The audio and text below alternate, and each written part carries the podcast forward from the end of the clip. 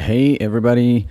It's Andy T back again with another episode of Recovery Friends Podcast. Um, today we have a friend of mine. His name is Walter Dubs, uh, Walter W. And I've known Walter um, for pretty much the whole time I've been sober, which uh, I got sober in 2012. And um, yeah, we've, you know, seen each other throughout the years and talked and uh, you know been friends and friendly for the most part but uh, this is probably one of the uh, longest obviously it's probably the longest conversation i have with every guest being that it's a, a, over an hour but uh, you know it was really nice to sit down and uh, talk and get to know walter on a deeper level. Uh, and um, again, uh, thoroughly enjoyed it. So I hope that you guys um, also enjoy it. And um, and yeah, um, uh, real quick, right before I I, I uh, present the episode, I'll say, uh, you know, the standard. Um, what is said on this podcast does not express the beliefs of you know, of um, any AA, NA, twelve step program. Uh, it's just the experience of the speaker and myself, and a lot of the opinions are wrong. Mostly my opinions are usually wrong. so uh, please don't take it as gospel. Um, we're just um, recording uh, stories of people who used to drink and drug and and lived a life where a lot of wreckage was left behind them, and uh, now we don't. So um, hopefully these stories uh, can be useful to somebody out there, and people can find hope for maybe their own recovery through hearing the stories of um, the guests that we have on. So without further ado, I give you Walter.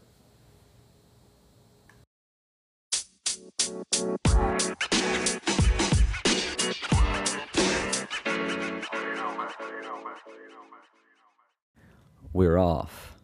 Okay. What's up, dude? What's up, Andy? uh, I just, it's like weird pressing record at when we've been talking for like an hour. yeah, should have caught all this shit on tape. Yeah, well, I'm sure. I'm sure we'll get some good stuff. We were um, we were boring. You didn't miss anything. um. So yeah, dude. Uh, thanks for being here. Um, oh man, it's it's really cool to be here. Yeah. Yeah, this is kind of fun thing to do um, I it's it's been kind of a blessing doing this. Yeah. So, uh, I'm glad you're here.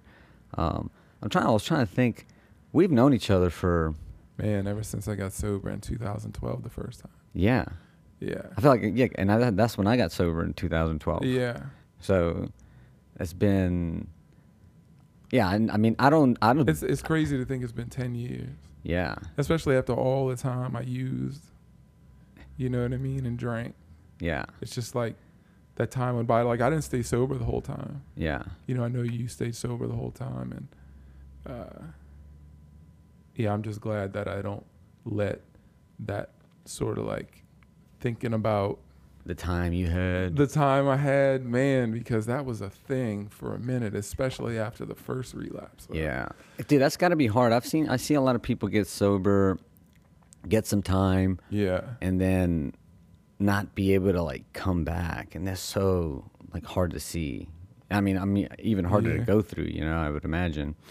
Yeah, but you know, there's there's plenty of people that do come back. You know, I think the more welcoming people in recovery are, the less judgmental, the more loving and kind, the more likely people are gonna be to, you know, yeah. like there's gonna be that fear, you know, because I remember picking up, you know, coming back in and being like, just so scared of what people think of me. You know, like when people find out and yeah, just like telling myself God. all this shitty stuff about like what people are gonna, cause like my imagination, right? And the, I've lived in a fantasy land my whole life, but it's usually it's not always good. A lot of times, it's not a good fantasy. You know, just pictured people like booing me. Yeah. You know what I mean? Like hard booing. You yeah. know what I mean? I go between that and then like I was talking to somebody the other day and I'm like like how often like I'll catch my mind going like I bet they're talking about me or or like I bet they're thinking I don't even say I bet they I just like yeah. put myself in the in, in in them, and I'm going like, yeah, that Andy. In my head, I'm going like I'm narrating what they're doing. I'm like, that Andy's pretty awesome. Yeah, I'm glad you get. Andy's so nice and so cool, and I and I'll and I'll catch myself doing that sometimes. I'm like, what am I doing? Who am I? What kind of like psycho am I? I was like imagining people talk like speaking glowingly of me. Oh man, at least you get that look. Look, you like because for me it's the flip side of the coin. Mm. I'm like, oh man, people are always like thinking and talking about me in terms of like the shit that I fucked up, like in Yeah. sobriety, or some of the mistakes that I made, and Yeah. you know, or That's uh, tough too, you know, making mistakes in sobriety and then, Yeah. and, and think. I, I mean, I've done the stuff that I'm not proud of, you know, in sobriety, and just you know flogged myself and beat myself up over Oh, it, man, and, and, over and the I- littlest shit, and, the like- dumbest shit. and and I'll let it keep me from going to meetings, you know, like certain meetings, like oh, I can't do it, you know, like so that you're right, like the idea when people are super like loving and kind and accepting, Just yeah, because that's what we, I mean, that's what we learn in AA, yeah. right? Yeah, like I don't even try to like grill nobody. You know what I mean? Because people are like, "Wh- you know, what happened? You know, like trying to like get them to elicit some sort of like, uh, maybe like for the for the person that's listening, you know, like this is this is what I'm I'm not supposed to do. Yeah, You know what I mean? Or get you to see like where it is that you fucked up, like it was so monumental. You know, and sometimes it just seems like a shame game. Yeah, honest, and like and it's never quite so simple as like with that one thing I did, you know. but- Sure, yeah. Um, and it, and yeah, who knows, man? Lord knows that I've done so many things in sobriety, and and not done so many things in sobriety that I'm. It's a miracle sometimes that I'm sober. Yeah, you know, like no, like, I agree, like dude. not done the thing, like because I'm also really hard on myself. yeah, You know, and if I'm not doing it perfectly, um, I feel I you know I tell myself I'm a piece of shit. You know, and uh, I, I I feel this need to be perfect all the time. Uh, but I've definitely not done sobriety perfectly, Yeah. and lo and behold, I'm still here. What I've done right, I, I honestly like. Sometimes I think I, I know, but honestly, if I really think about it, I'm not 100 percent sure. yeah, yeah. I don't know, man. I just like, I mean, showing up for life in a way that like carries my life forward instead of like, you know, I got one foot in the muck. You know what I mean? Like it was drinking and using, where I was just constantly surrounded by fucking quicksand. It Mm. seemed like, you know what I mean? Just like up to my neck. Yeah. Can barely take a breath. I mean, you, just don't give yourself a chance when you're drinking. You know, It's- there's, you don't have a chance to become a better person. Oh yeah, You know? yeah, yeah. Well, I just didn't think it was possible to be honest. Yeah. Just like this, is the way I am. I was born this way. Was- my mom was, you know, Yeah. a demon seed. Mm. you know, like I was just born defective.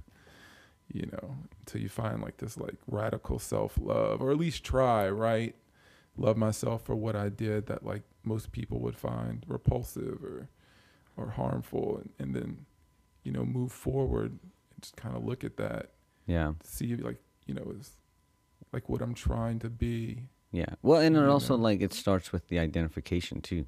Yeah, Like, I hate myself because I did A, B, and C, and then somebody who's like sober and who's like living a life that I that I respect um, tells me that they did the same things and that Yeah. I'm not like so uniquely horrible. yeah, yeah, That's like for me was the first step in like loving myself and just not, you know, thinking that like I'm some kind of horrible human being that does these things that nobody else does. yeah. you know um what is it um uniqueness what is it Tr- terminal uniqueness Yeah, terminal Yeah. uniqueness. Yeah, yeah, so anyway so yeah i mean 10 years ago that's a long time uh i can't even i don't even crazy know the, long time. i don't even know the first time we met i don't think It's- If if I- if I had to guess, you know, I'd say at what month did you get sober in 2012?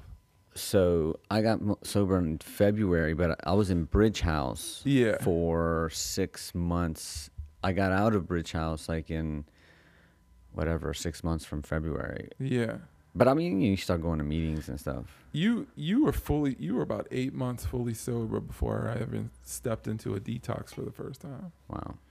Like it was Christmas Eve 2012 Mm. when I was just like, you know, it was just another one of those days where I was like, fuck my life.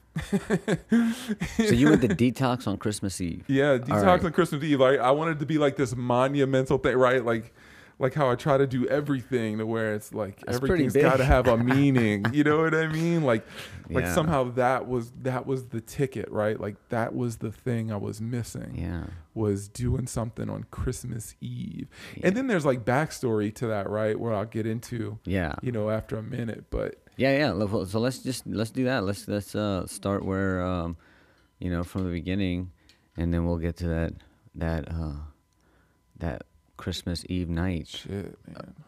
that Christmas Eve dark night of the soul. There's a whole lifetime ahead of that shit, you know. Good and bad, or I guess whatever I perceived as bad, you know. Yeah. So what? Um, tell me, just start from the beginning. What? What? what So I guess I'll start out. Uh, so I'm 44 years old now. I was born in 1980, hmm. 80s baby. You're 40, 44? 42. Oh, okay. Yeah. 42. I'm glad you could do math like I could do math. I was like, whoa, I whoa, whoa, time out, bro. That I means was- that means I'm 40. That means I'm 42, bro. Get out, get out of here. 90, wait, how old are you? I was born in 82. 82. Okay. Yeah. And I'm turning 40 in a few days. Man, that's wild, dude. 40 years old. I never thought I was gonna live to be this old. Yeah. To be honest. It's well, it's and it's crazy. Well, you know, that's a whole other topic. But just be, being 40 and not, definitely not feeling 40. And I think most people have that, you know, younger I, image of themselves Yeah. because, uh, you know, I don't, I, I, I definitely don't behave at 40. I don't think Yeah, I don't know, man. Whatever that means, you know, behave. like- behave in the way I think a 40 year old should You behave. know, yeah. yeah. I don't know. I'm more mature than I was, you know, 10 years ago. 100%. You know, definitely more mature than I was for most of my life. Um, but you know, that's all. That's all like that's all like work, right? Yeah. That's all so much work. Um, so I was born here in Charity Hospital. Um, I don't know any. Everybody listening to this is gonna know where Charity Hospital is. Um, I lived and grew up for most of my life uh, on the West Bank um, in Gretna, Okay. primarily up until I was about ten years old. Uh, you know, I had a mom who come. My family's I consider it to be mixed. You know, because my my mom's grandpa is Puerto Rican, and my mom's mom is Cajun French, and I never really got to know my dad's family. So it's all I, you know, so mixed in a way. Like I'm Puerto Rican is what I used to say all the time. You know, uh, pretty normal, average family. Uh, got a brother and a sister. A brother that's 11 months younger than I am. A sister that's three months younger than I am. what?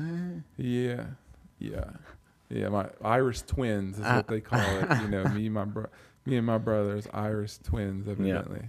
Uh, I have a. Uh, Both to the same parents.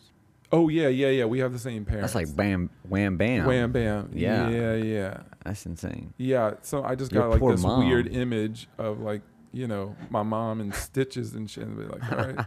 You know the stitches are gone, baby. You know what I mean? Like, like what? Let's go. Yeah, we just had a fight. We need to make up. You know what I mean? Or however, well, you know, I don't know, but Yeah.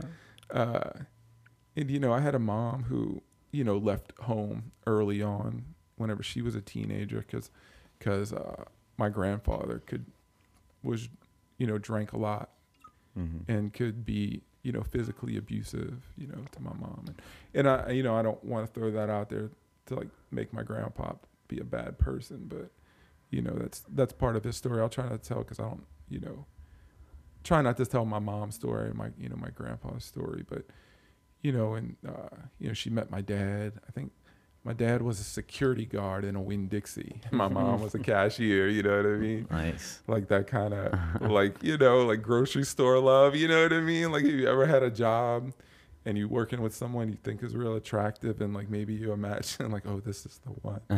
You know what i mean? Like it just She was the one. she was the one you know?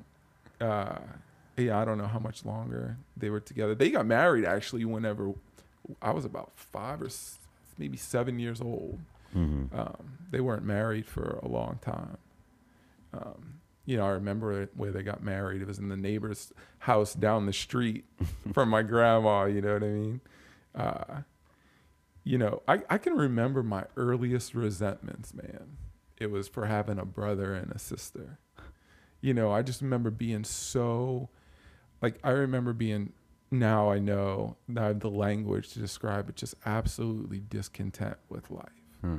discontent with the life that I was given, just never happy with the things that I got from my parents, never happy with the attention that I got, never happy, you know, with the any attention that they got that was taken away from me or like presents or um, privileges, you know what I mean? Like I just I and even through all that, I just tried to be the special child. You know what I mean? The one who my mom liked the most and my my dad, I didn't really. It was hard to get to know my dad. Hmm.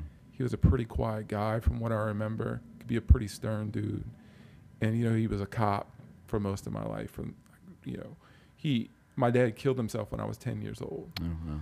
So it, it really, really, you know, threw my life into a real interesting. So you knew they told you that he killed himself? Oh yeah, yeah. It was kind of sucked, man. Because like at first I had this like cousin. It was the same cousin that told me there was no Santa Claus.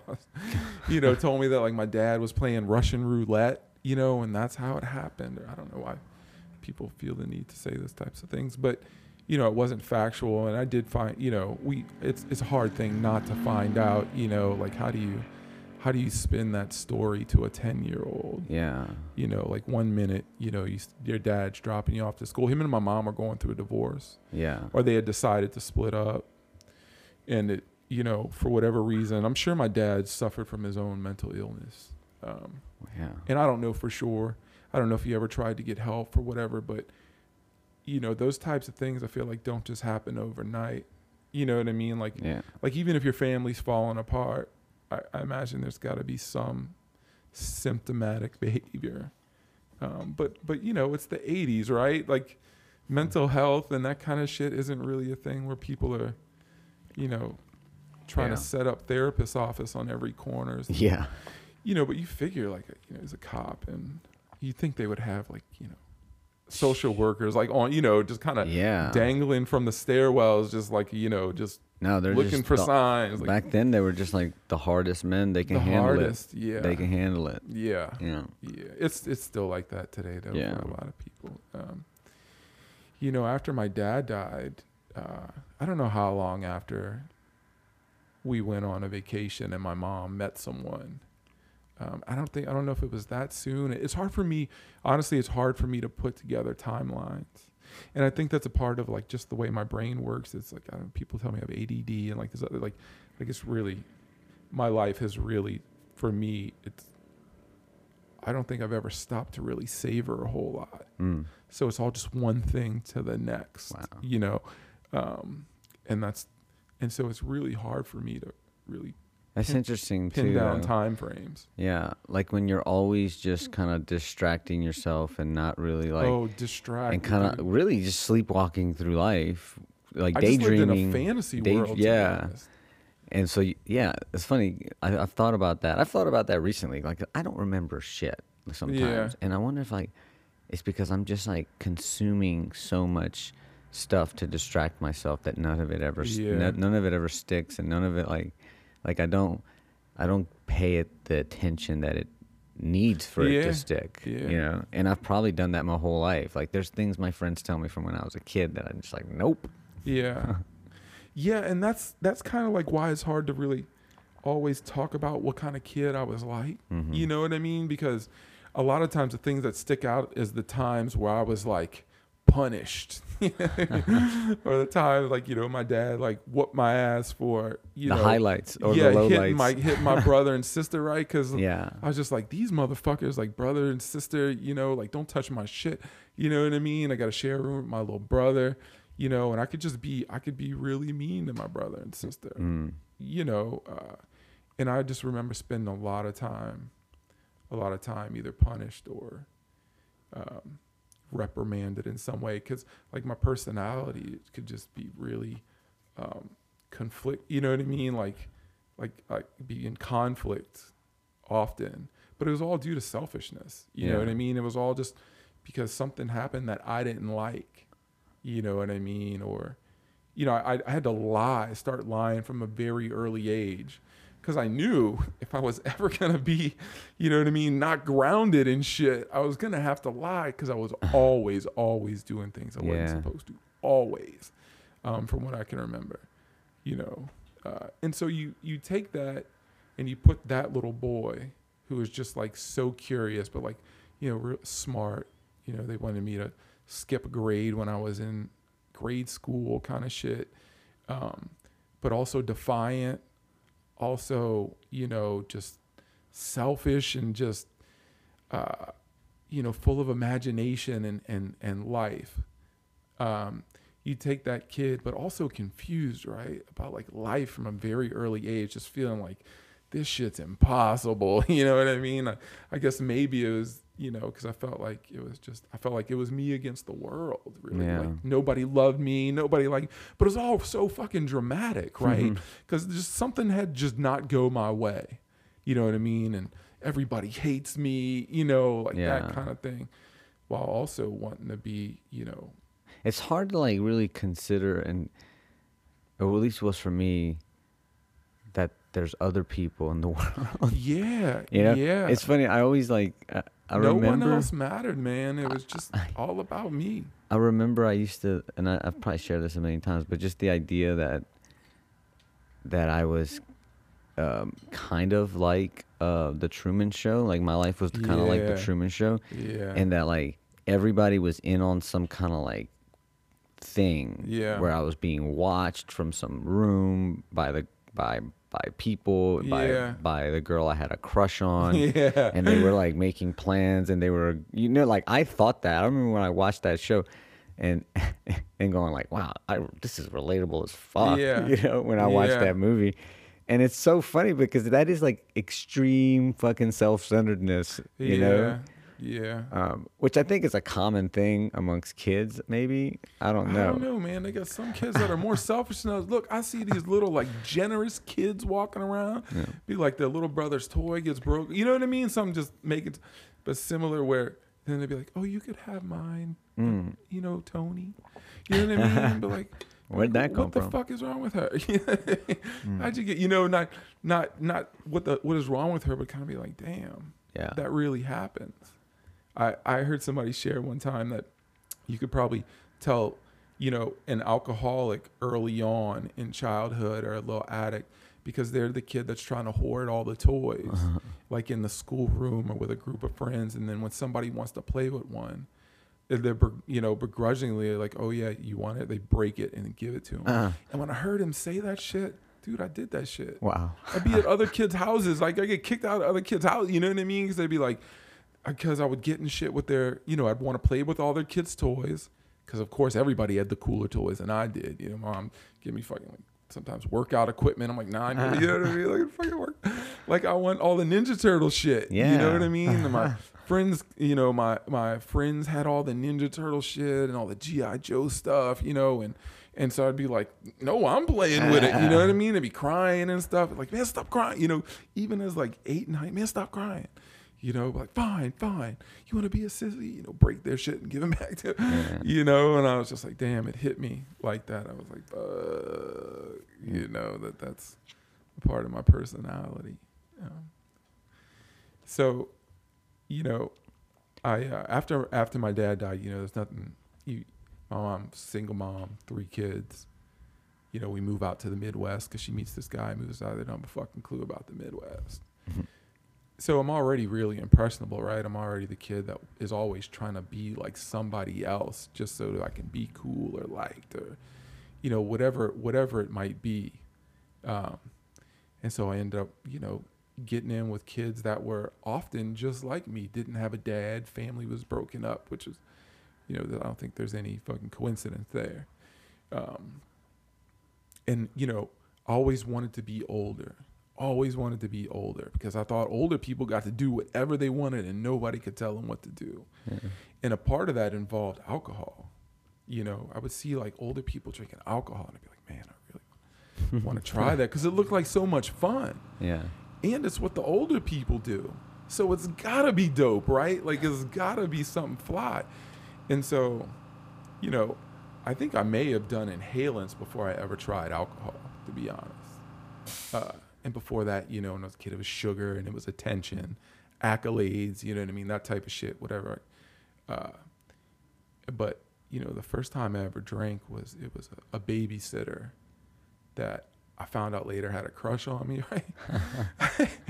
and uh, she let me and my sister drink the cold ass hot damn schnapps. you know, I don't know if everybody knows hot damn schnapps is, but it's just like some cheap ass, like maybe like 13 proof, cin- like fireball. You know what I mean? Uh-huh. It's basically like watered down fireball. But I remember taking the sip of that stuff, and I I remember thinking it's hot, and I remember thinking, like finally, in a way, I don't know if that's exactly what I was thinking, but you know, I was doing something I wasn't supposed to, so I was getting a rush out of that shit. You know what I mean? Adrenaline. That's another one Yeah. that I was hooked on way before drugs and alcohol. And uh and I just I just remember this warm sensation coming over my body. You know, especially for a kid who never stopped thinking and never stopped moving. I know you know what I mean? Like that was a thing. I just couldn't stay still. Hmm. I couldn't stop, you know, whether it was talking or cuz I you know, I, I I, I just remember at a very early age thinking to myself, what is behind these eyes? You know what I mean? Because like the only perspective of the world that I had was just like right here, you know. And I'd often think, like, what is it behind whatever? You know what I mean? when I'm looking through, like, what is that? Just like sort of like maybe like kind of like uh, I noticed sort of consciousness or you know noticed thinking or whatever it was, but just think, just being kind of like not really there with reality in a way. And I just when I when that fucking hot damn schnapps man hit my hit my gut, you know, and that warm, comfortable sensation came over me. I just I can remember it like it was yesterday, dude. I remember it like it was like I can feel the warmth just you know what I mean, reverberate through my entire fucking body Wow. and just kind of laying there on the floor, just being like, yeah, you know, yeah. And I don't know if that set off this thing where I, I really just sought that out, you know. But I know that I, every time and any time that I could from that day forward, whether I had, especially as a kid, sneak it out of other kids, you know, parents, refrigerators, you know, because dads always have that refrigerator in the garage that's got the Mhm. beer in it and shit, you know. So that that sometimes would make it easy to to get beer, you know, things like that. Yeah. Uh, you know, find a way. But you know, I didn't drink, start drinking every day, just whenever I could. Um, and I don't remember being obsessed with like when's the next time I'm gonna drink. But I definitely would try all types of things to get high, whatever a fucking middle schooler can get their hands on. Hmm. Gasoline, Freon, markers, paint, you know what I mean? Caught my bed on fire when I must have been about 12, 11 or 12 years old because I was somebody told me I could get high from smoking tea. You know what I mean? So I rolled up like a bunch of Lipton tea in some paper. It might have been the paper for the for the tea, you know what I mean, for the tea packets and smoking it in my room and and and then I like went downstairs like, man, I, I don't know if this is getting high. You know, blowing it out the window, got a fan on with, you know, dryer sheets all over it. And I was I go yeah to try to get the smell out. with dryer sheets. So yeah, yeah. So so I go I go downstairs. It was a two story apartment that my mom was sharing with this boyfriend that she had, and we were living with him. And um, and all of a sudden I see like smoke just pouring down the stairs. Like what the fuck? Go upstairs, dude. The the the the bedroom is fucking flooded with smoke. wow. There's flames coming off the bed. you know what I mean? Dude, I tried the craziest shit to put it out too. I don't know why I thought I was like I tried like went found like a whole two liter of coke, you know what I mean? Dumped it on the bed. Like this is gonna be the worst. I'm gonna be embarrassed. For some reason I took hairspray and started spraying fucking hairspray on it just in panic, you know what I mean? And then it started to like and then I was like, oh shit, I was like, wait, wait, what am I doing with this hairspray? You know what I mean? Just like fuck, fuck. You know, finally got had to call my mom. She was at bowling night with her boyfriend, dude. The Wow. fire department came, fucking carried the fucking the the the mattress out of the apartment, hosed it down in the street, you know. And like two, three days later, the fire marshal came and wanted to question me, drove me around like I was, you know, like times I had been arrested, you know, uh, asking me these questions, uh, and I just had to play the cool kid, you know what I mean? Like I couldn't tell him I was smoking tea. I let him tell my mom that. I'm like, oh yeah, you know, I was just trying to uh, burn incense. I was trying to make an incense. Uh-uh. You know, uh, my friend told me how to make incense. You know, and I think it must. I don't know what it must have sparked on the bed or whatever. They probably knew you were. They thought. Well, they something. thought I was. Well, they thought I was trying to purposely burn the house down. That's what they thought. Yeah, they thought it was like an. I was a little arsonist. Uh-huh. I mean, I always like fire, but you know, I knew better than to burn a fucking apartment down. you know, uh, you know, and then then from there forward, you know that that whole time, it wasn't long after that that I smoked weed for the first time. Loved it, just loved it all, man. Like if it got me high or whatever uh, considered high, just outside of or just made me feel numb. You know, help me not think or just help me just be away from myself or this intolerable world. You know, that perspective of the world just fucking sucks. Whatever it took to make the world not suck, hmm. you know, was was it became like a goal. Yeah.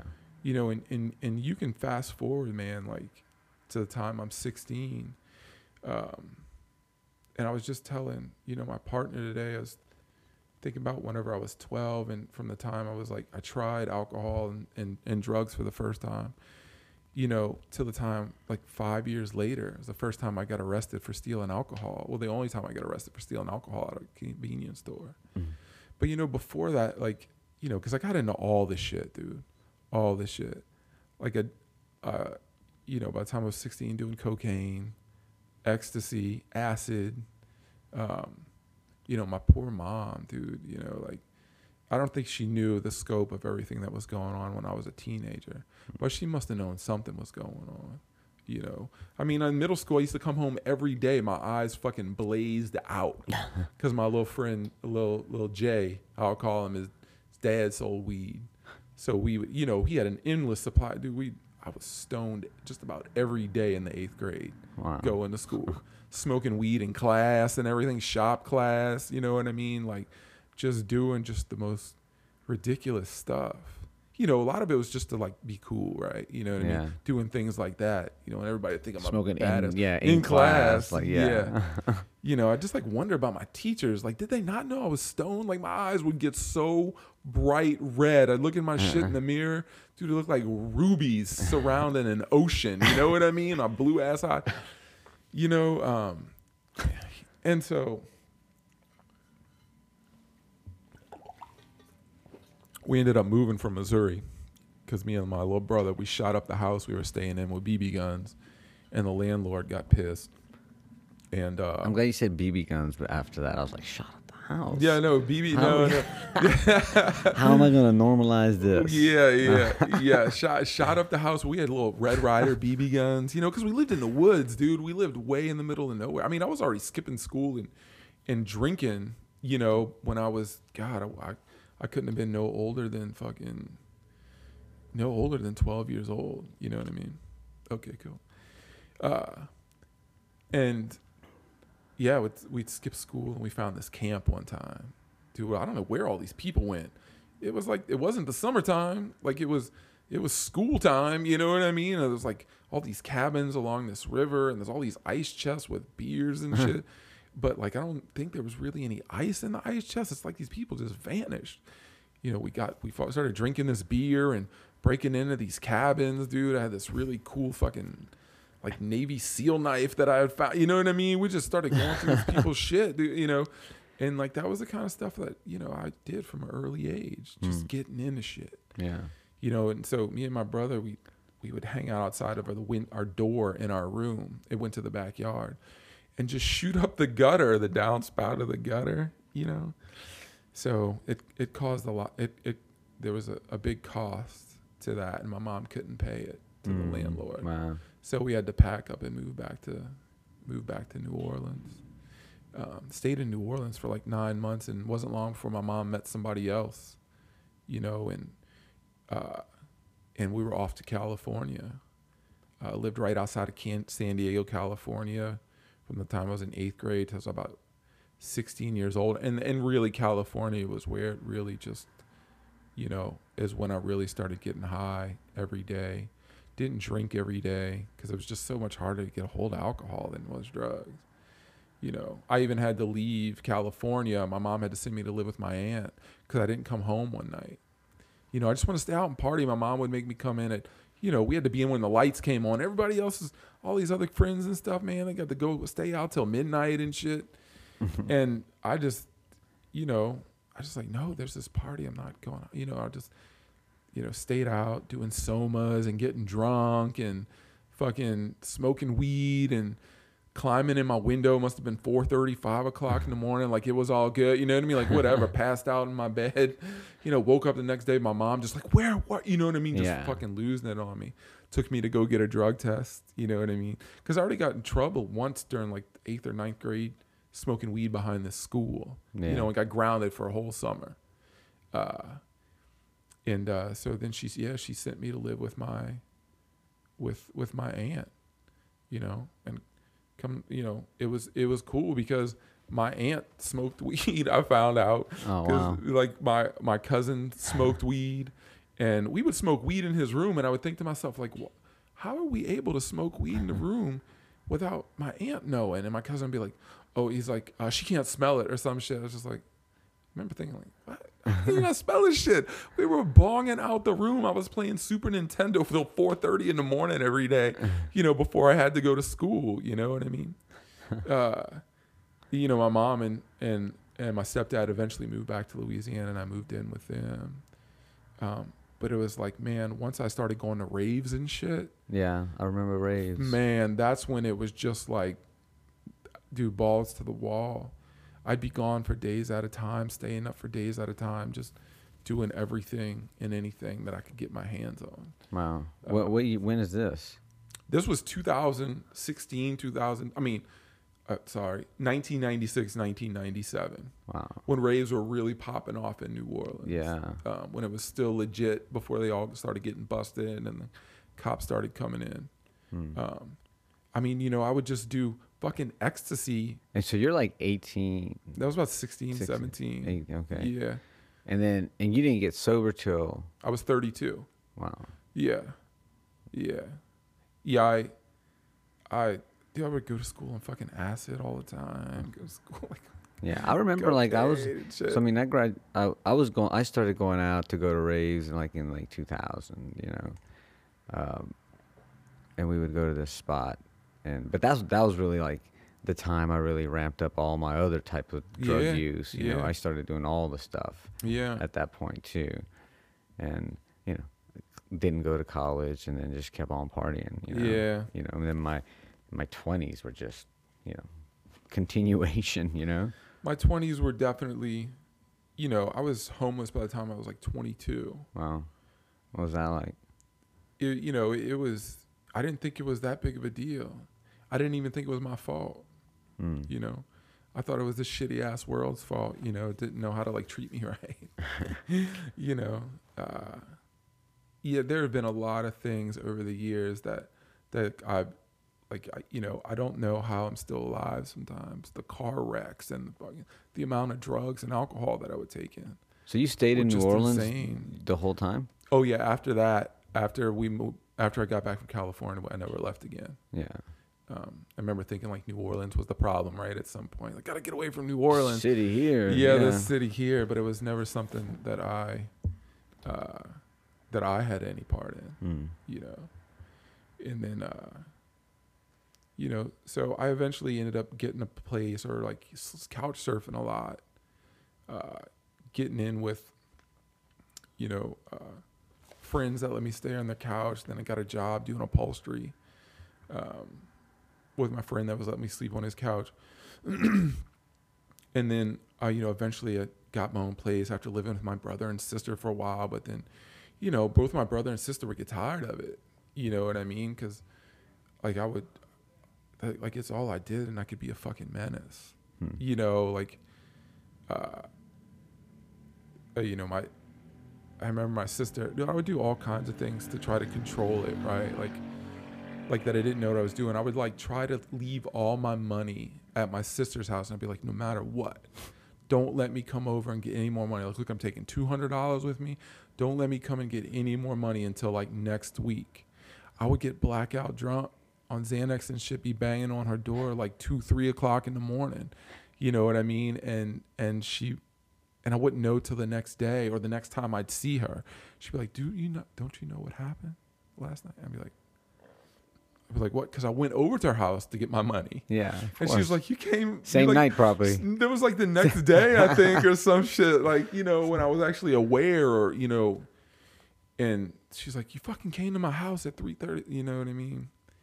So you know, my brother and sister, they had to deal with that shit.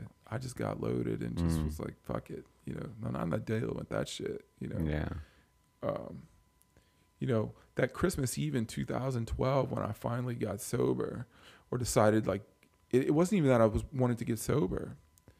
It's like I, I had this like understanding or this awareness that I was my own worst enemy, but I just thought I was gonna die that way, and I didn't think there was any change in it Mm. the drugs and alcohol definitely couldn't be it and i think that like that's part of myself that like really i needed that i needed to not be aware that drugs and alcohol were a big reason or you know my choices too right like Yeah. my choices a lot of those choices were fucking loaded you know what i mean where my life got fucking you know been to jail a couple different times thankfully never did a really long stint you know so i'm not a jail person dude i'm not uh, and uh, wait, where was I? I think I lost my train of thought.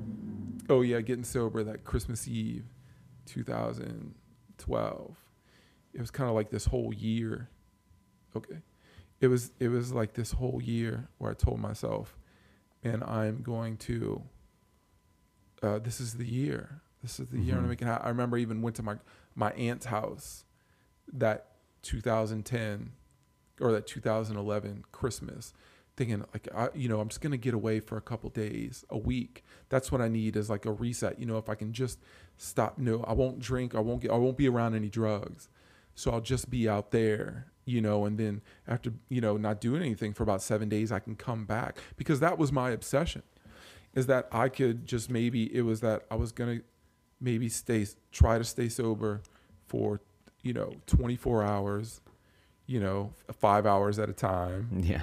And then that was going to bleed into a week and then a month. And then after a month, like, man, I could just fucking shoot dope every now and I could just have a couple beers without fucking losing my mind and waking up with fucking blood all over me, not knowing how I got there. Mhm. You know, I could just smoke a few rocks of crack. You know what I mean? I could do that, you know, and just, and I, and, it just wouldn't ruin it just wouldn't i wouldn't wake up broke all the time i wouldn't lose friends i wouldn't wreck my vehicles but it's just like that shit wasn't happening and i remember the thing that kind of really pushed me man it really pushed me into trying to do something different was i had a friend she od'd at the house that i was in like i left i shot dope and i came i went home to eat right? Because i would eat like broccoli and chicken because i thought everybody else was you know i'm like trying to live healthy. Mhm. you know what i mean? I eat that shit every day broccoli and chicken. And uh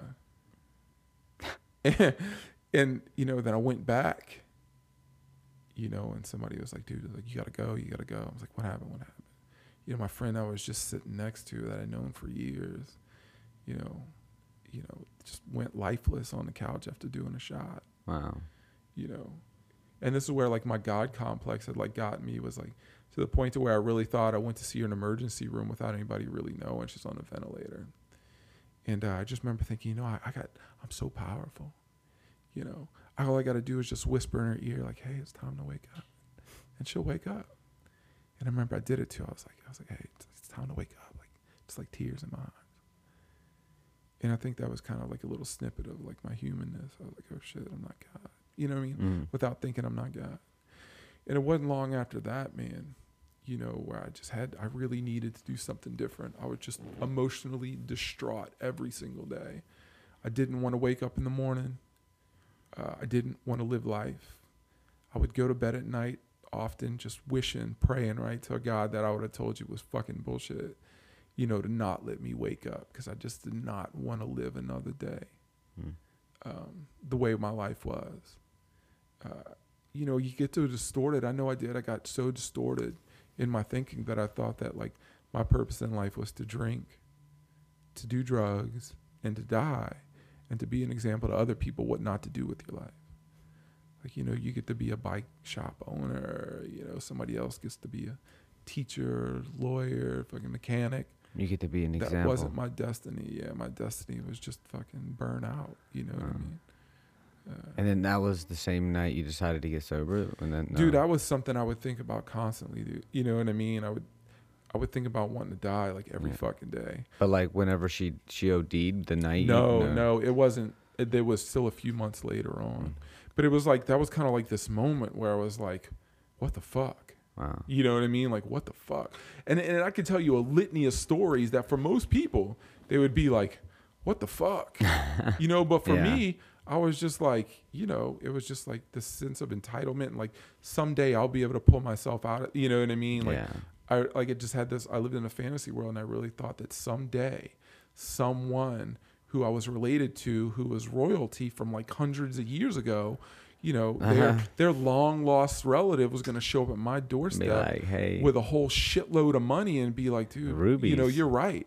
You know, you've been right this whole time. You're somebody fucking special. yeah. You know what I mean? Like here's all this gold and so you know whatever the fuck and like oh I do you know and then I could get loaded the rest of my life the way that I wanted to. Yeah. That's the kind of fantasies I would engage. Dude, like I would all the entertain. time, dude. Yeah. All right. I think we can stop there and then we'll take a little break and then we can start talking about your experience after that Christmas Eve. Yeah, yeah, that Christmas Eve, man. All right.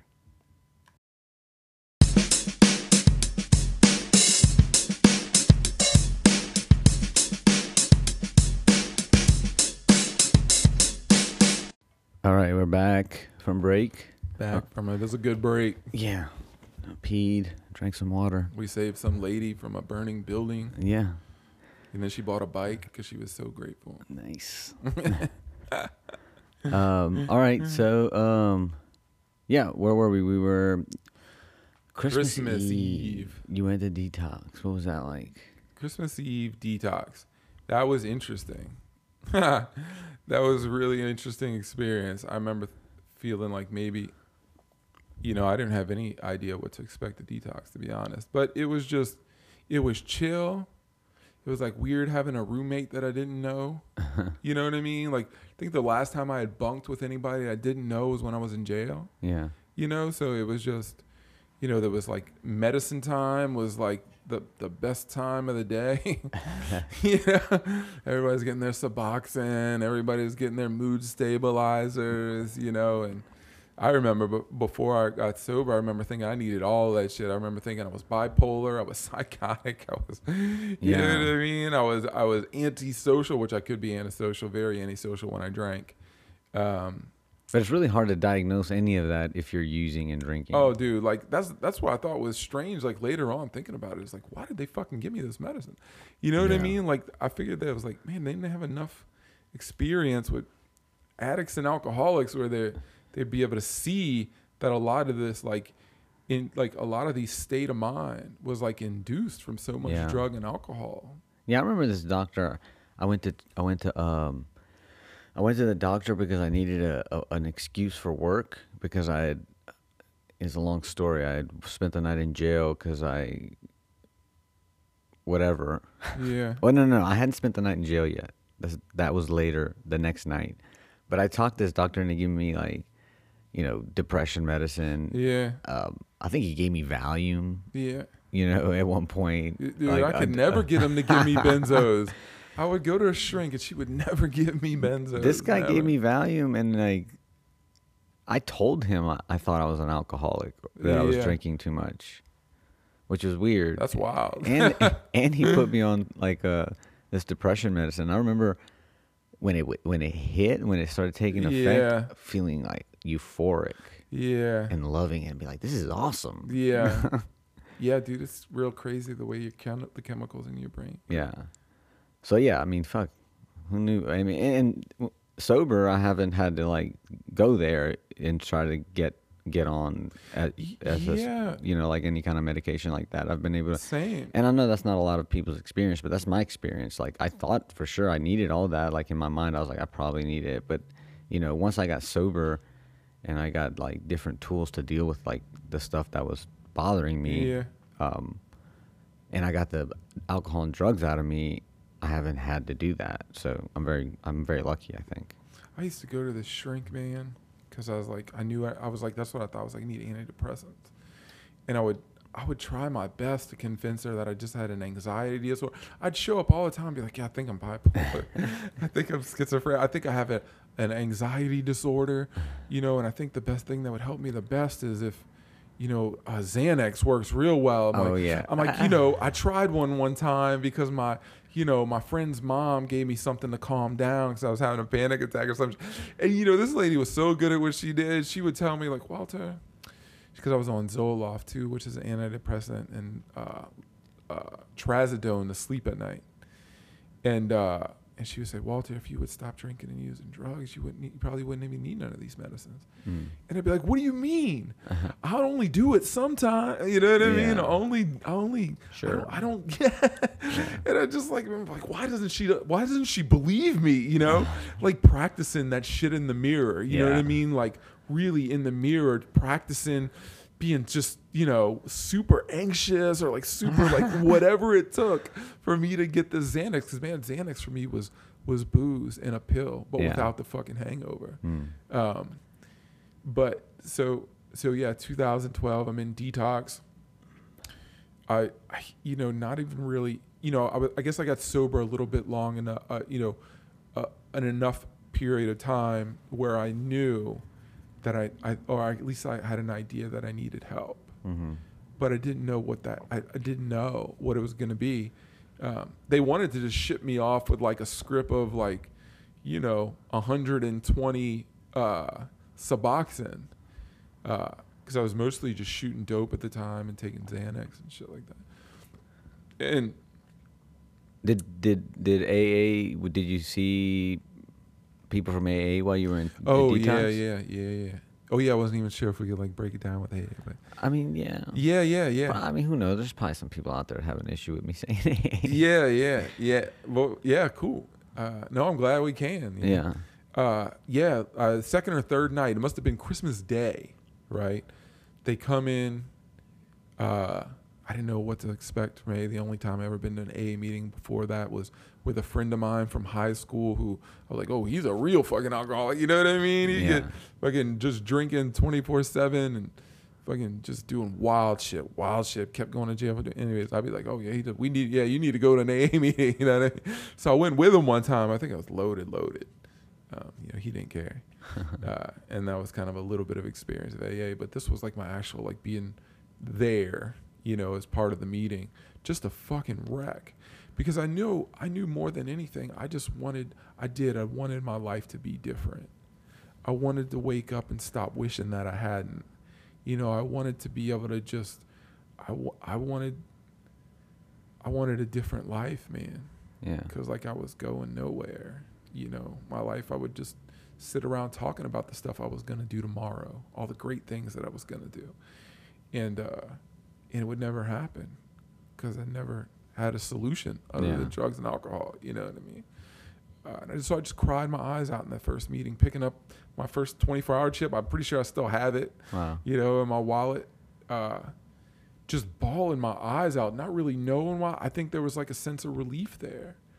It was just like definitely this moment of like honesty that, you know, I don't know if I was capable of. I probably broke down several times after fucking a, a crack bender or a drinking bender. You know what I mean? Just so depressed that all I can do is like, you know, do that. They call it a foxhole prayer. You Yeah. know what I mean? Or, God, I swear I won't smoke any crack if you just let me go to sleep.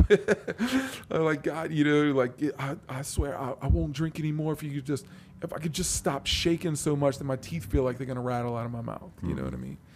Uh, but like never that type of like it was like the type of crying where it's almost like I you know subconsciously I, I knew I w- it was almost over you Mm. know, because it was just a fucking nightmare every day.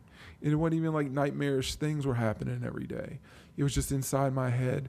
It was a legit fucking nightmare. Wow. And I just wanted it to be, I just wanted it to stop, you know. Um, and I knew that if I didn't do something, check myself into detox or whatever the fuck it was, that, or, you know, find some way to get help, that I was not gonna last long. I just wanted to fucking die, Hmm. you know. Um, and so they, you know, after that detox, man, they were just gonna let me go that New Year's Eve because it was seven days.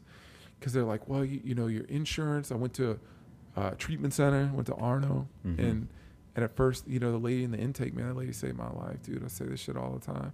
Because at first she was saying like, you know, my insurance wouldn't let me, wouldn't let them keep me until like they improved my insurance, my insurance approved. You know what I mean? Whatever, whatever. You know, like when you go to a doctor, you know, they have to submit it to your insurance. Whether you can, you got to wait a little while Yeah. before it gets approved. And she was like, you know what? She could see I was like in a fucking state because when she interviewed me, you know what I mean. When she did intake, I was just fucking crying the whole time. I cried during my intake at Oh, my first man. treatment too. I bawled. bawl, dude. I just like and and so she, I went. She's like, "Well, go wait outside." She's like, "Let me see what I can do." I don't remember asking, like, "Please keep me here." You know, still wasn't that. You know, still a little too tough. You know what I mean? like, "Please keep me here." You know, and and uh and not even really knowing that that's what I wanted. Just knowing that if they fucking left me, if they let me go that day, there was no way I was gonna be sober that New Year's Eve. There's no way I could do it. No way. And then she came outside and she's like, you know, we're just gonna keep you here. We're gonna keep you until we hear back from your insurance that we don't think from your evaluation that you should be somewhere that's not, you know what I mean, a safe place. Yeah. And like that was it, dude. Like that started everything. Yeah. I, you know, started going to meetings on the, you know, the the druggy buggy, Nice. air quotes. uh, just having the time of my life really in, in rehab because I thought that's that's that's exactly what I needed. Finally, a break from life. You know what I mean? It is a break too. It is a fucking break. It's great, dude. It's so awesome. It's Like, so, yeah, like I want to go. I loved rehab. My rehab It's like was camp. co-ed. You know what I Yeah. mean? Like so, there was like, it was like those girls, and there was just like, you know, uh, counseling, yeah. and there was just like peanut butter and jelly sandwiches, and you know, Activities. activities, dude. Yeah. We'd have a fucking a uh, uh, somebody was a fitness fitness expert come and work out with us three days out of the week. And I remember she was like super, super, super hot. Not to objectify women, you know what I mean, but just like and just really looking forward to Mondays, Wednesdays, and Friday morning, you know. Uh, and so you know, but eventually I had to leave there, and, and in there, you know, I thought they were going to kick me out of treatment.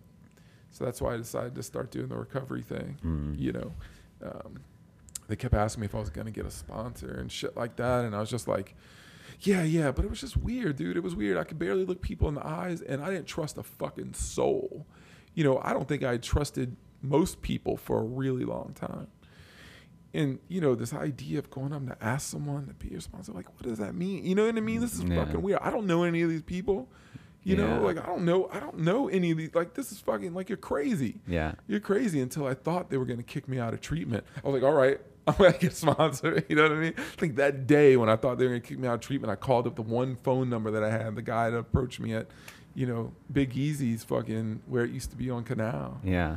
and, and started, just started talking to me. What's up, man? What's up, man? And I remember thinking, like, why is this dude fucking talking? You know what I mean? The, the same thing you hear a lot of people say, like, if you knew how shitty of a person I was, you would not be talking to me right now. What do you want? Yeah. Like, that's why the do you, thing, why are you showing interest in me? Yeah, why? What you- is going on? Like in this, Why? yeah. Dude, the only thing I knew from the streets and from shit, dude, like, Yeah, anytime anybody random comes up to talk to you, you- you're, you're waiting for the follow up of like, hey, you got uh, or not even somebody random, like some of you, you know, the people you get loaded with because you're all fucking broke, you know what I mean? Yeah. And if you had a steady job like I did, you know, like it was somehow had a steady job. Thankfully, the guy who owned the, the upholstery shop that I worked for had a lot of fucking love for, you know, for me, you know, um, tried to fire me like two or three times. I would just come back like, please, please, Uh. just let me work. You know, it's homeless and shit, you know? Yeah. Um, but so, you know, I did. I asked somebody to be my sponsor, and then it just kind of like he would come and meet me at the treatment center every day, every Sunday, dude. Take a bus from New from New Orleans to Metairie, the Sunday bus that runs like an hour and a half. Wow. You know, every hour and a half, right? And just take fucking six hours out of his day come do that, whether he wanted to or liked to or not. That's incredible. Took a bus. Took a took a dude took the bus. Like not, I like Like all that's the time. like like in some cities that doesn't seem like a big deal. Like if you, if if like somebody from New York is listening to this, they're like so. yeah. But like here to take the bus from like New Orleans to Metairie, you have to want to be where you're going. Yeah. Usually, you know? there's got to be some intent behind it. Usually, it's you got to go to work. Yeah. no- or you're you're you're broke and you're like me. You know, to get to the next place that's gonna get you drugs or alcohol. Yeah. take a bus. You know, find that fucking dollar fifty. You For know, sure. or whatever it is. That's what I tell guys like who live across town. I tell them, catch a bus to me, dude. Yeah, ride your bike, dude. Like I tell, Okay, tell tell people like when we're reading the forwards and shit. I'm like, I'm like, it talks about like people from out of town. You know what I mean? Going on out of town on business. You know, they would stop in and and and visit with you know people who were inquiring about Uh huh. you know. Like going, they were, AA in they the were book. really going out of their way. They to, were going to- out of to- their motherfucking Yeah. way, driving cars that didn't do over 55 miles an hour. You know what I mean? Like that's crazy. I'm like, dude, like, I mean, this time around, well, I, I changed my sobriety date a few different times, but when I got sober in 2015, dude, I rode a bike around this city from from New Orleans to the West Bank to meetings to Yeah. work. You know what I mean? Um, and like that was the way I got around. So 2015 was your sobriety year. That that was so. I stayed till I got sober in 2012. I relapsed in 2014. Um, moved in with an ex girlfriend at the time. Well, we got back together, and then she. Uh, and then I got sober again. Then I relapsed. Then I relapsed again. Okay, look, it's this says this says 15 minutes. Okay. So okay. do math. You- so- Oh man, look, look, don't get me started. I got a physics test on Thursday. Yeah. Uh, so yeah, I move in with her, and then I end up relapsing and living with her. Um, and like it was like that relapse where I was like, where I really try, I tried to like prove, you know, AA wrong. Yeah. Like, like I'm not an alcoholic. When I got sober, I wasn't an alcoholic or an addict. I was just somebody that needed to stay sober for 30 days, so I could fucking not blow all my money and lose all my friends and wreck all my shit and, you know, uh, from drugs and alcohol. And uh, So, but so before I don't. So you don't have to like backtrack. Whenever you got sober the first time, like that process was like you made amends. you oh yeah, the- I did it all. Yeah. Yeah. yeah, I started. I started doing all of it. I started. Um, the it was like when I got to working with others, where I Mhm. was just like, "Fuck, man, I want to play PlayStation. Dude. Uh-huh. I don't feel like going. I don't feel like catching the guy at the treatment center. No, like I got my like at that time I got my truck back. Yeah. You know, because I had a car. Dude, when I got sober the first time, I had a car, I had a house, I had a job. You know what I mean? I had my boss was keeping my apartment for me to go back to. He was paying the rent. Wow. But it was like if some some at some point in that treatment center and starting to work through the steps, my first sponsor he relapsed in the middle of like after I finished my fourth step, I was supposed to do my fifth step. He relapsed, but like, you know, I was like, I was like, I can't, I can't go back to that house. Like, there's something part of it, some part of it started to click Yeah. that like I, you know, maybe it's not what I want so much, but like this is a good thing that I go live in a sober living house. You know, This is the um, first go round. this is the first go around Yeah. um, you know, and, and then, you know, I got away from recovery, you know, and all that that it entails. Yeah. Um, done some shit that was dishonest and thought the only way to deal with it was to fucking get high, Mm. you know. So I like shot dope for a month while I had that job. Got fired from that job because it was a job that was contingent on my sobriety. Yeah. You know, um, you know, and didn't make the best decision moving in with my ex girlfriend at the time. You know, she was having trouble staying sober too, and uh, but like in my mind, like at that point, it's like we were both starting to you know work because like I I had that that that delusion that like somehow like I could drink like normal people was smashed. You Mm. know what I mean? Like I like as hard as I tried not to be an alcoholic, I identified with fucking everything. Dude. You know what I mean? All of it. Like I identified with the powerlessness. I identified with the uh, the craving, the fucking mental obsession. You know what I mean? The spiritual malady, all that shit. Like I was just like, yeah. But for some reason, like saying I was an alcoholic or really being an alcoholic was just like, no. You know what I mean? Yeah. No. And and I really needed to, you know, step over to my nearest watering hole and try some controlled drinking. Yeah. You know, uh, and, you know, and that's when I did, and that's. But the same thing happened that always happens when I drink. Every time I drink, is I start, and I can't stop. Yeah. I know people that you know, it's like you know, we have no idea how much we're gonna take in. Motherfucker, I know I'm getting fucked up. Never saw no other reason to drink. Yeah. I didn't see any reason but to fucking drink and puke and you know what I mean? Like that's like I you know, by that time I was a pro though. I knew how to drink without throwing up and not having terrible hangovers. Except the depression part. That was always the fucking worst. Yeah. Um, but so yeah, like so like that clicked in. I was like, fuck, I'm an alcoholic. I need to do something. And that's when I was really willing. That's when I was really like, fuck, if I don't do something, this is gonna fucking kill me. Hmm. You know what I mean? That's when I I understood the the fatal nature of my disease. You know, um, and that's that's when I started riding my bike. That's when I finally, you know, I didn't have a truck after then. I had a car repossessed, right? I got some people to, you know, finance me a car, and you know, relapsed, lost the job, couldn't afford a note and full coverage insurance. I had to give that up and had to get a bike, man, and fucking Yeah. ride it around. You know, uh, Which was like humbling, I'm sure. And and, You know, uh, probably not, Andy. I'm gonna go and say that probably not, because like you look, I'm the type. Of, you know, my ego is so crazy and wild that like I could be riding my bike real fast, and you right, because I think like you know my bike is fly. Like remember I had this dope ass BMX one time, like way before I got silver, right? Sick BMX, 24 inch cruiser. You know what I mean? A Haro cruiser. This thing cost me like over six hundred dollars and shit.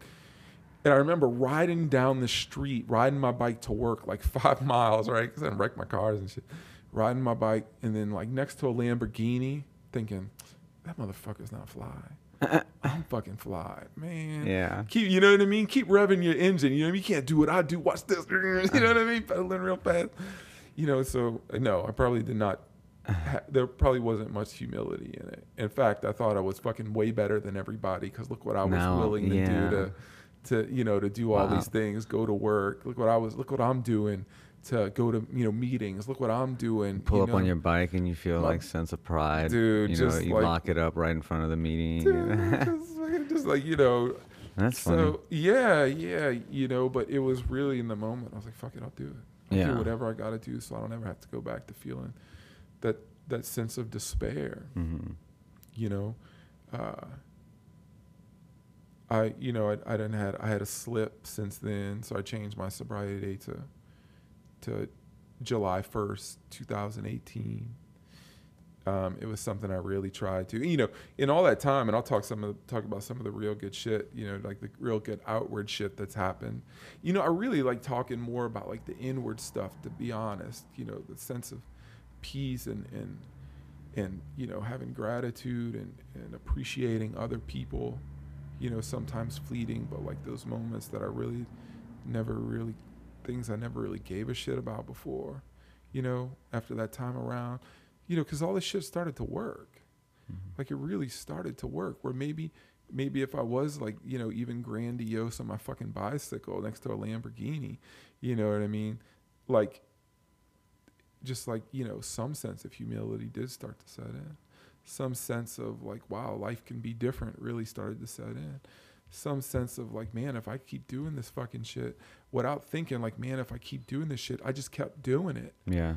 because like that feeling that I had felt on that last the night of that last drink or the morning of the last drink, dude, I don't ever want to fucking feel. You know what I mean? But like, I thought that that was true the first time I ever checked myself in a detox. I would see people relapse and I'd be like, why the fuck? What is wrong with these? mo-" Like, Yeah. because I thought once you get sober, you don't ever start getting. You know what I mean? that's it. Like, man, you don't you don't go What's back wrong out with and you, get loaded. dude? I remember, dude, I would be so judgy, so judgy of people relapsing. Wow. And then I relapsed, and I'm like, oh right, you Yeah. know what I mean? Oh right, I'm powerless. yeah, yeah, That's it. Like the what what does powerless mean? You know? yeah, yeah. Because to me, up until that point, powerlessness was a fucking joke. Yeah. You know what I mean? Like, because I didn't know what it meant. Mm. There was one thing that I have trouble doing. That's giving up power, man. Mm. in every way that you can imagine in my personal life, in my school life, in my AA life, you know what I mean, my family life, my love life, you know, my fucking Fortnite life. You know what I mean? Like, like all like like powerlessness. That is that is truly my dilemma. Yeah. Um, but it was like once I understood that, once I realized the grave nature of my disease, right? Like that if I didn't do something, there were not much, there weren't many options for people like me. hmm You know, not successful ones, anyways. Yeah. You know, so it was just like I'm gonna fucking, I'm gonna be dead, or I'm gonna end up in fucking prison.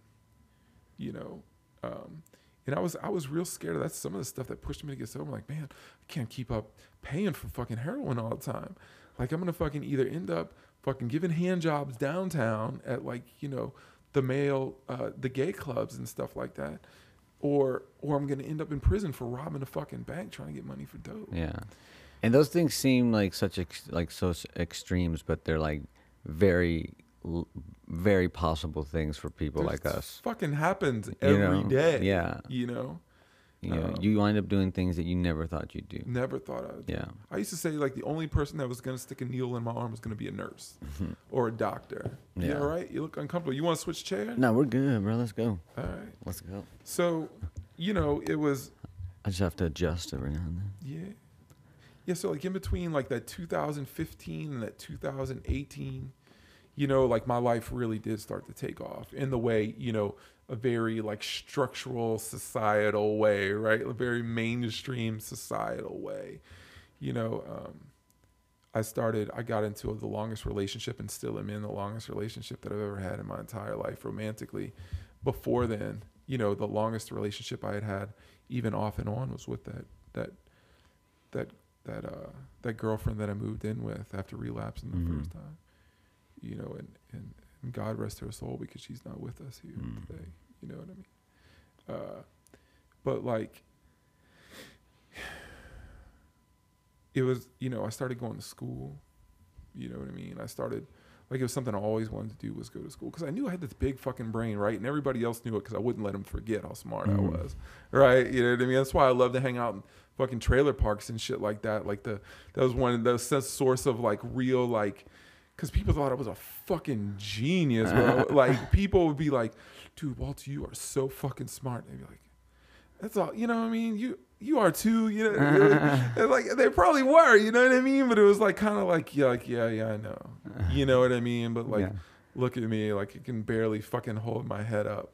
I'm so smart. You know what I mean? I'm just fucking. I can barely talk. I'm so fucking drunk. That's how smart. You know what I mean? I, I, I probably don't have a cent in my pocket after tonight, but I'm so fucking smart. Yeah. You know, but and I was terrified to go to school, man. As much as I knew that I was, because I was, I just thought that like all the brains that I had were fucking wasted Yeah. doing drugs and alcohol. Um, but I had the sponsor at the time I had, he pushed me to do it. You know, I'm glad I did, dude. I'm fucking so glad I'm dead. It's like, it's probably the place, you know, if I'm not looking back too much, right? Like thinking about the past and like what could it be? Like, I certainly the academic setting was like where my brain fucking thrives hmm you know, because I a yeah, I get to show everybody how smart I am. You know what I mean? But it's just like my brain does naturally soak up fucking knowledge. Yeah. It gets harder as I get older to remember that shit though. You know, um, I started like really getting back, you know, as a as sort of like an entity in my family's lives. Mm. Um, you know, going out and making all the fucking amends. Like at first, like amends are like real scary, and then like you start doing a bunch of them. Like this is like a high too, man. You know Mm. what I mean? Like, uh, you know, doing all that, getting back in my, you know, really starting to try to be a, a decent, a son that my mom didn't have to be fearful of. She was gonna wake up getting a phone call that was dead. You know what I mean? I didn't. I could. I could not be that guy anymore. Um, you know, my I've just always been a distant person from like brother and sister and stuff. So, but I, I try. We, you know, we, we talk. I've made amends to both of them. It sucked. I made amends to my sister, but then I started getting loaded again, like in her house when I relapsed the first time, you know, and I had to make a second amends for that shit. You know, um, I, it, it's it's amazing that I'm in a relationship right now because, like, like I said before that, you know, I hadn't had a relationship more than like six months to a year, and that's when I was like 34, dude. Like I did not, like at some point in my drinking and using, I just my self esteem was just so fucking low.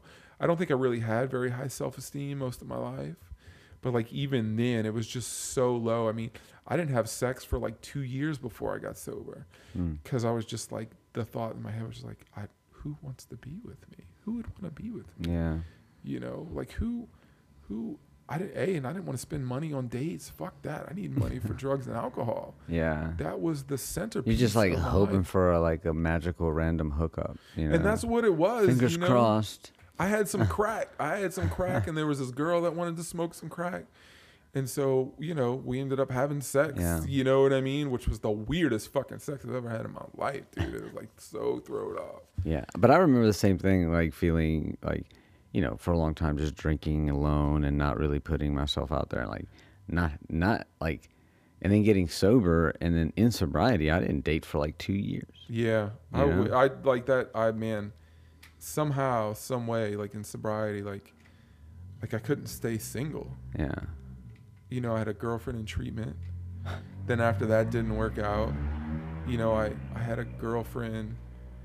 You know, I think my sponsor that I did I yo yeah. Then I had a girlfriend not long after that. You know, um, and then and then I did like after that girlfriend. I remember my you know a sponsor at the time was like well You know, I I really wanted to give the recovery thing a shot, man, without any fucking distractions. yeah, And so I'm just like, I'm gonna stay. I'm not gonna date anyone for a year. And I did. I didn't.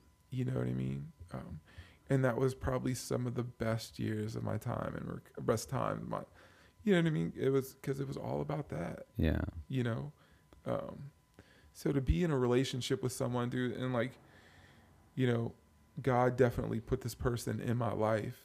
You know, I'm like really one of those people that takes God in the literal, you know, God is everything or God is nothing yeah, um, you know, God is the good and the bad type shit, but just, you know, this person, it's so great. She was a, she was a, a tutor in the English lab, you know, at the school I was going to, and it was just like a loophole that because she wasn't a full time employee that her and I could date, you know. yeah, and so we started dating, man. Like six months later, we moved in together. It was like she was amazing from the very beginning.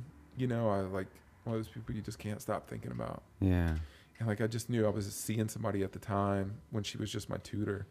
I was like, man, if I if I this doesn't work out, I am asking her out.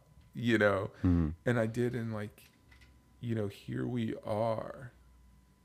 Five years, almost six years later wow, dude she's been through like you know it really is interesting what happens when you start to really get vulnerable you know like you just start to learn vulnerability through the process of recovery mm. um, and and but it still took a really long time for me to be okay and let my guard down with being vulnerable with this other human being yeah, who like you know because there's just parts of my brain in my life that i still have just i think are just they're not they're gross. Mm. you know what i mean? Like like i could sit down and share this with you you know what i mean? But not with her. Mm.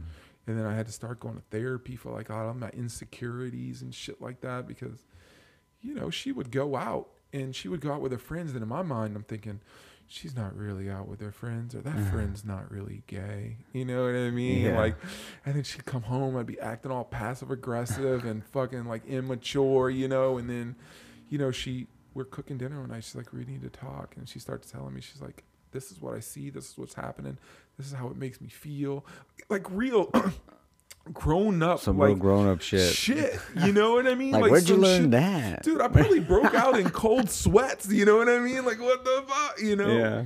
and then It's know, amazing when when when people are like, like, because I think like, oh yeah, we have these tools because we're in sobriety and we're, we're in recovery and we, you know, and, and but when somebody has that and they're just like a, a, a normal human being, and you're like, oh wow, like, like people people behave, you know, with like class and like integrity. yeah or it's like you know they they behave rather how do i put it man? They behave with a level of consciousness Yeah, that is um, it's absent of me right? Like like I, I never really thought of other people or myself as deserving of like that type of of giving or love. You know what I mean? Like I didn't like so to do something like for herself like that, you know, I was just like, oh, this shit this is serious, you know, because we had been together for like two years Yeah. before then. And then like here we are, like six years later, dude, and like, you know, at therapist after some years, I still go to therapy. You know, you know, she she would tell me, why don't you just, you know, some of the things that you're insecure about, why don't you just tell her? Two things are gonna happen: either she's gonna stay, or she's gonna fucking run for the hills. Mhm. You know, but if you tell this person some of this fucked up shit that goes on in your head that causes you to act out in the way that you do, and they stay, you probably want to hold on to that. hmm And then so it still took like a year or two after that for me to start to feel comfortable doing, you know, and then and then I did. And then like she didn't fucking run for the hills. Nah.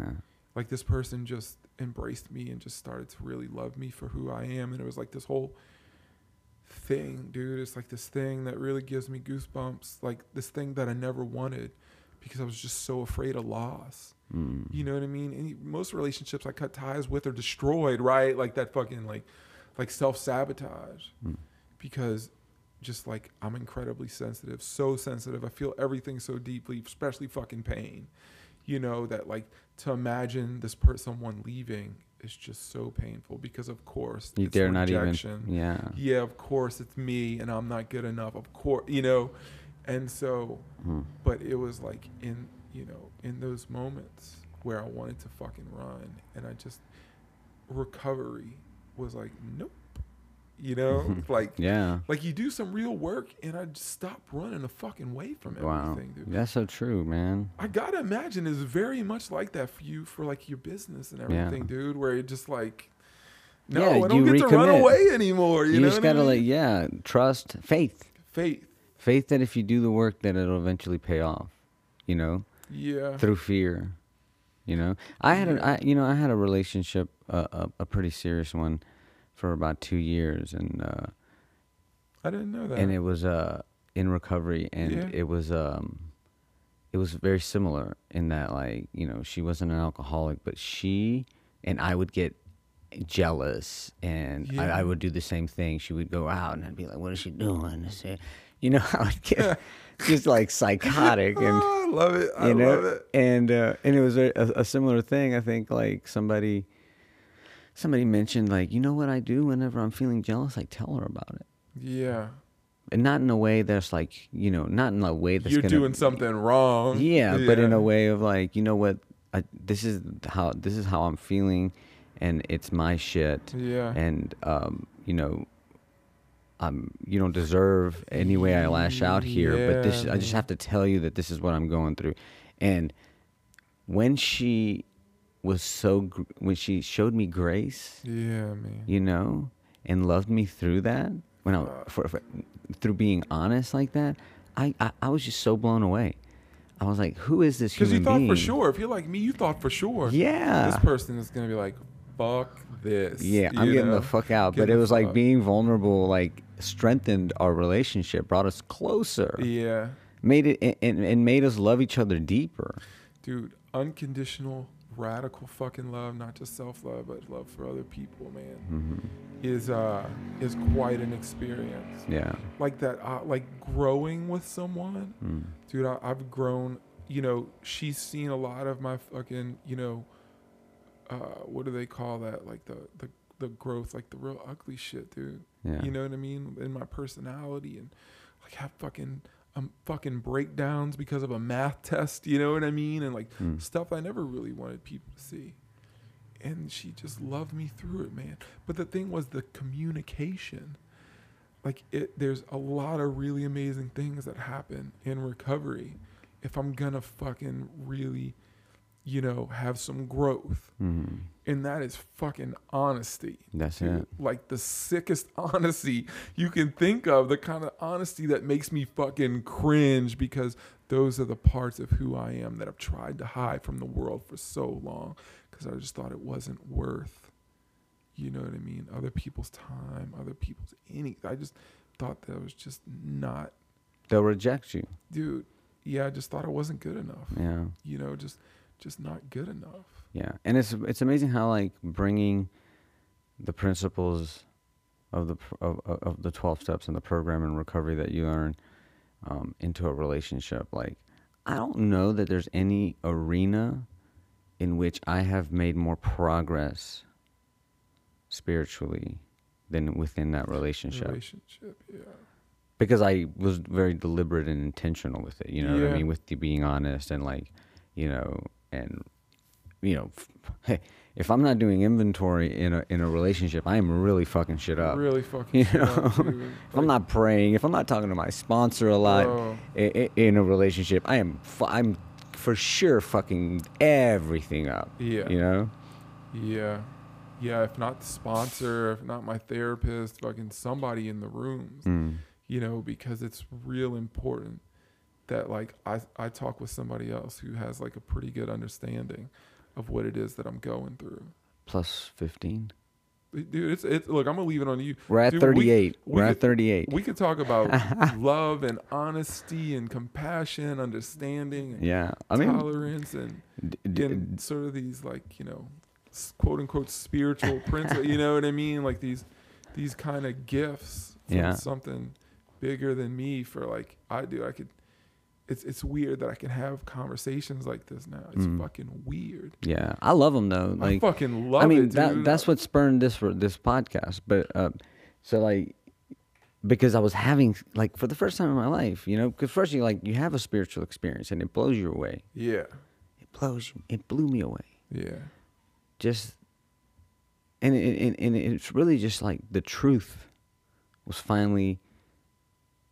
I don't know if it was like I finally saw the truth, or I finally accepted the truth, and um, it it gave me this like release and relief that I had been searching my whole life. And then I you know, and then so like having the conversation with like people who'd had that, that the same thing had happened to yeah was exciting. yeah Was exciting because it's like something so profound and personal and meaningful to me. Another person, you can see it in their eyes. They Yeah. relate deeply and they're going, yes. Yeah. And I remember thinking, man, these conversations are wild, bruh. yeah And like I said, we need, I need to, somebody needs to start a podcast. yeah yeah You know, uh, that's why this whole thing got jumped off because I would, I was working at a, at a grocery store, um, and people from the program, a few people in specific, specifically, but like I remember what grocery store are you working at at the uh the fresh, say, the fresh. oh that's right the fresh market yeah, yeah, and uh, and I and this one person would come in that, and we would talk for an hour Ugh. about recovery. yeah And it was, and it, and I'm like fresh out of tr- treatment. Man, you know good for I mean? you. 'Cause I was not talking about that shit. I was excited about it, you know, and uh, and the fact that first the first, the fact this person was like taking their time and talking to me, and it felt like Yeah. they enjoyed the conversation was like you know aw- was great, um, awesome. I had never, I hadn't had that, you know, I don't think ever, and uh, and yeah, and, and- it would it, it just was such a light, you know. And I remember he, like, I would listen to uh, podcasts on my on my bicycle and I'd ride for miles, and Yeah. and I was just like, man, somebody needs to do a recovery podcast. Yeah. And I bought the equipment and I put it on the shelf for like, shit, five, well, maybe not five years, like a good long time, five years. Yo, that that checks for real. like, just yeah, I get it. Yeah, Yeah. I get that. Man, five years, huh? Mm. Damn. Because I bought the equipment probably in 2013. You did your first episode in 2018, right? Yeah. So what is that?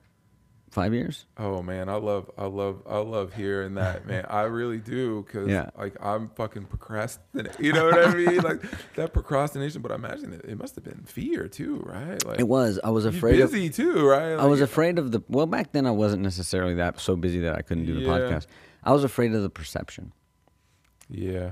I was afraid that um, it would be frowned upon, Oh, of course. you know, and it, I think it is, but to some people, uh, and uh, and I also didn't want to do anything. You know, I was new in recovery. I was what I was, you know, a year or two sober, Yeah. and uh, obviously I didn't want to do anything that was wrong.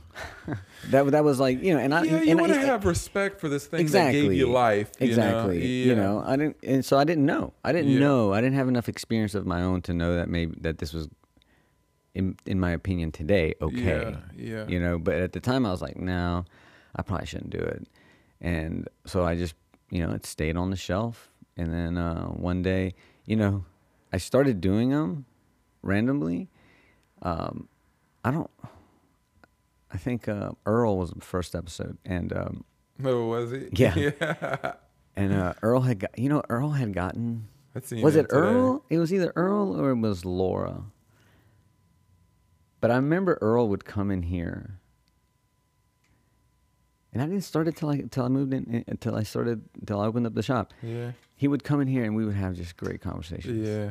He would come and just and stay for an hour sometimes, and you'd be like, Andy, you know, and man, Andy, you know, I was so I was in prison and I was free for the first time. Yeah. I was like, shit, dude. Yeah. I was like, we got to record this, you know. Uh, um, and uh, I seen him today. yeah, Yeah, we worked together a couple days now. uh, he's great. He's Yeah. a great guy. And uh, so yeah, it was just like, you know, um, I think, and then also, and then also, I, I talked about it to people, and, Yeah. and I just decided, you know what, I'm just going to do this, and, and I just think it's been such, it's really been a blessing for me, getting to have these conversations with people. It's like it's like you know the the blessings, quote unquote, man, is just like moving through that fear, dude. Like fucking courage, Hmm. Courage. Like I didn't know what courage was. I had to be fucking drunk or high to have any level of courage. Yeah, You know, and usually whatever courage I had was usually just fear. yeah. You know what I mean? Worked up into a frenzy to where like you, You know, react. just Yeah. fucking just you know before you know it i'm setting somebody's car on fire like literally you know what i mean like because like that's the shit i did I did, Yeah. but it's just like with like a lot of this process like you know being honest and like growing with another person like that fucking growth dude it's like i, I started to have courage Mm. I think yeah, You like know? courage is like or like like you know, like because like courage like somebody says it's not, not the absence of fear yeah, absence of fear but it's having the fear and doing it. doing it anyways, yeah, like dude. you learn to operate with with like sometimes I I um I get like this like little bit of anxiety, you know, when I have to do something. yeah fuck you yeah dude Where in the past, everything where in the past, like if you know, if that anxiety would, would I would just abandon what I Sure, would yep. abandon whatever task I had to do. It was just Yep. like that's not worth it. Yep. Now I just learned to operate with that anxiety and use it. Yeah. You know, Yeah. Yeah. and sometimes it's uncomfortable, but it's like I go, you know what? This is like this is just the way some this might feel for a little while. You know, Yeah. if I'm afraid to to go speak to somebody, uh, if I'm afraid to speak at a meeting, you know, I mean, like I'll feel anxiety and fear about that all day. You know, all day. you know, and it's like, and sometimes I go like, man, is it worth it? I But then- especially once it goes happens, you know, like that's I was a little bit anxious about coming here because I you know, I'm always worried about like how I'm gonna sound, you know, Mm-hmm. am I gonna be as good as the person that was here the last time, you know, and, of course, and but that's, that's not natural. It's not just with this dude, it's just like with a, a lot of things Yeah. in my life. Yeah, and I think there's a, like a level of acceptance in that, and then going like, th- this this fear may not disappear. I'm just gonna Yeah. have to like operate with it Yeah. along, and, and and like Yeah. really, it's like it is a tool. Yeah.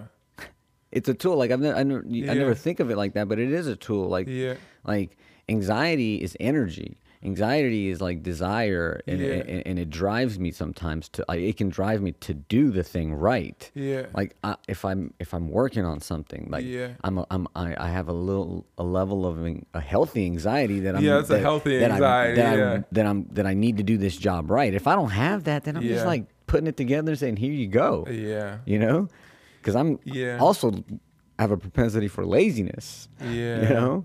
I know it's real easy to go either full fucking anxious or just full fucking full One or the laziness with anxiousness. yeah. Yeah. Well, it's like uh like when I got sober, I I realized that I had perfectionist tendencies. Oh man. Yeah, but I didn't know that because like the tendency I usually defaulted to was like I can't do it perfectly. I'm not going to do it at all. Yeah, at all. So I didn't realize that I had this like obsession to do things perfectly. Yeah. Because I just didn't do things at all because I couldn't. Yeah. You know, or I felt like I couldn't. You know. and to learn what that's about.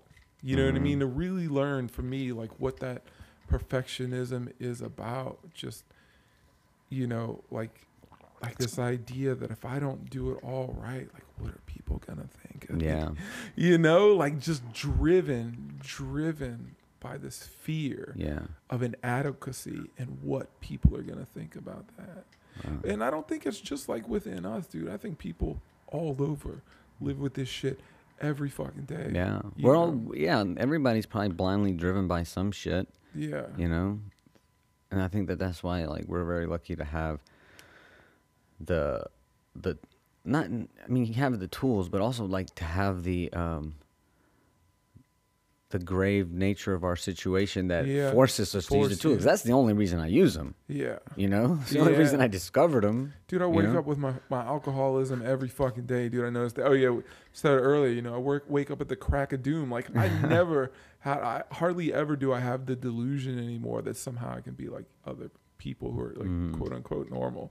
You know what I mean? Because like every day I wake up and I'm just like, there it is. You Yeah. know what I mean? Gotta meditate, gotta Yeah. pray. and like but it does get better though Oh, it gets, know? Yeah, yeah, yeah. Don't get me wrong. It gets way better, right? yeah like i mean shit if it would if it didn't god damn I mean, just this is literally what we're talking about. We're Yeah. talking about like before when I was anxious. Every day I would wake up, it's like fucking crack of doom, yeah and all I could do was obsess about getting high or drunk. mm-hmm. And now I wake up, maybe I'm obsessing, I'm fucking losing my mind over a test, right? Mhm. Or I'm losing my mind about a social interaction. Or I'm losing my mind about going out on the porch and watering the plants because I'm, you know, thinking about what people think of me physically in my sleeping clothes. You know Mhm. what I mean?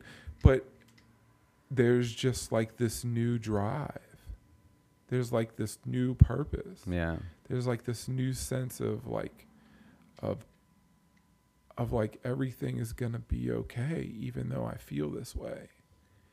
You know, like I don't need I don't feel the need to drown out my existence with booze Mm. and drugs any longer. Like on my most anxious fucking day is better than my fucking yeah, it's just it's better than, you know, I was going to say better than my most fun times fucking partying, but I don't know about that. That's a lie. That was a lie. Yeah. But uh I mean, I guess like if you if you like you know I don't know you could probably frame it and make it make sense, but like man, uh, some of those times out there were nice. they were they were they were fun. they were fun, man. Dude. were like fun. Like we were talking about like the raves. Like man, I used to. I was talking to somebody about that today, just like because they were from. Like I would go to this this uh, club and uh, in the outskirts of Lafayette. yeah. Um, uh, the Firestone. I don't know if you'd ever been there. No, but- I I spent a little time in Lafayette, but Yeah. not And we would, and that place was just legendary. And I remember that place was like a wonderland to me because I was out of my fucking Yeah. mind every time I was there on something wild. Uh, and uh, and I I still think of those times as fun times. Like Yeah. I don't th- I don't Yeah. I don't feel the need to like demonize and make it sound like it was. I was definitely on a path. You know that, that you know what I should I should have been on, shouldn't have been on. I don't know, but it was a path that was going to lead to my, own like, near near destruction. You know, uh, but again, it's like, am I grateful for the pain that I went through? Sometimes I am. You know, so I think I think you're right. Like you kind of said it a while ago. It's like without it, like you know, there's lots of people that do not get the opportunity to have a you know, to have an opportunity to think differently, to stop being driven by the things that you know that, you know, drive them every day into like other forms of self destructiveness. yeah, You know what I mean? Um, there's people that I, you know, that they have to live with their their anger, their insecurity, their pain, their suffering, and they don't have any solution to that. yeah, You know what I mean? And here we are, just going on and on about all the things, Yeah. all the ways our life are beautiful. Yeah. you Beautiful know. is the word. Yeah. We are running out of time. Yeah, yeah, that's cool, man. That's cool. oh man, I was like, but but for real, shout out. Like this has been fucking sick, dude. Like to be here and to be with you and to be on your podcast, like it means the world. Like it really does to to be like asked.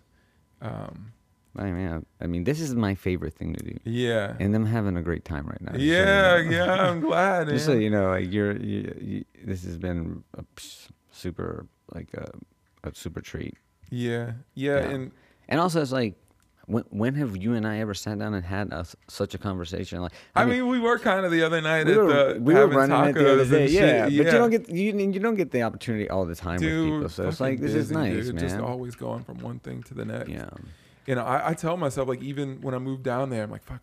All the time, I'm like, man, I gotta go to Andy. I told him I was gonna come stop by, you know, staying in fucking Zach's Airbnb down the street for like Yeah. six weeks, and I never came over here one time. And that's I, right. And I would think about that, I'd be like, fuck, why didn't I go holler at Andy? You know, I just like once I started going to school, dude, like that became my obsession. Yeah, And that was a big reason why I ended up, you know, having a slip yeah, because I would just like that insane idea. Not so much that I could have one, but I didn't need so much recovery. yeah. Because look at me, I'm doing great in school, like out of relationship. recovery takes a back seat, man, and and, Dude, and, and it's- if like I think that's probably a, a, a very good lesson that we should glean from this podcast, right? Yeah. like That it does, like, yeah, it gets better. Like, yeah, it's fucking weird and it's uncomfortable.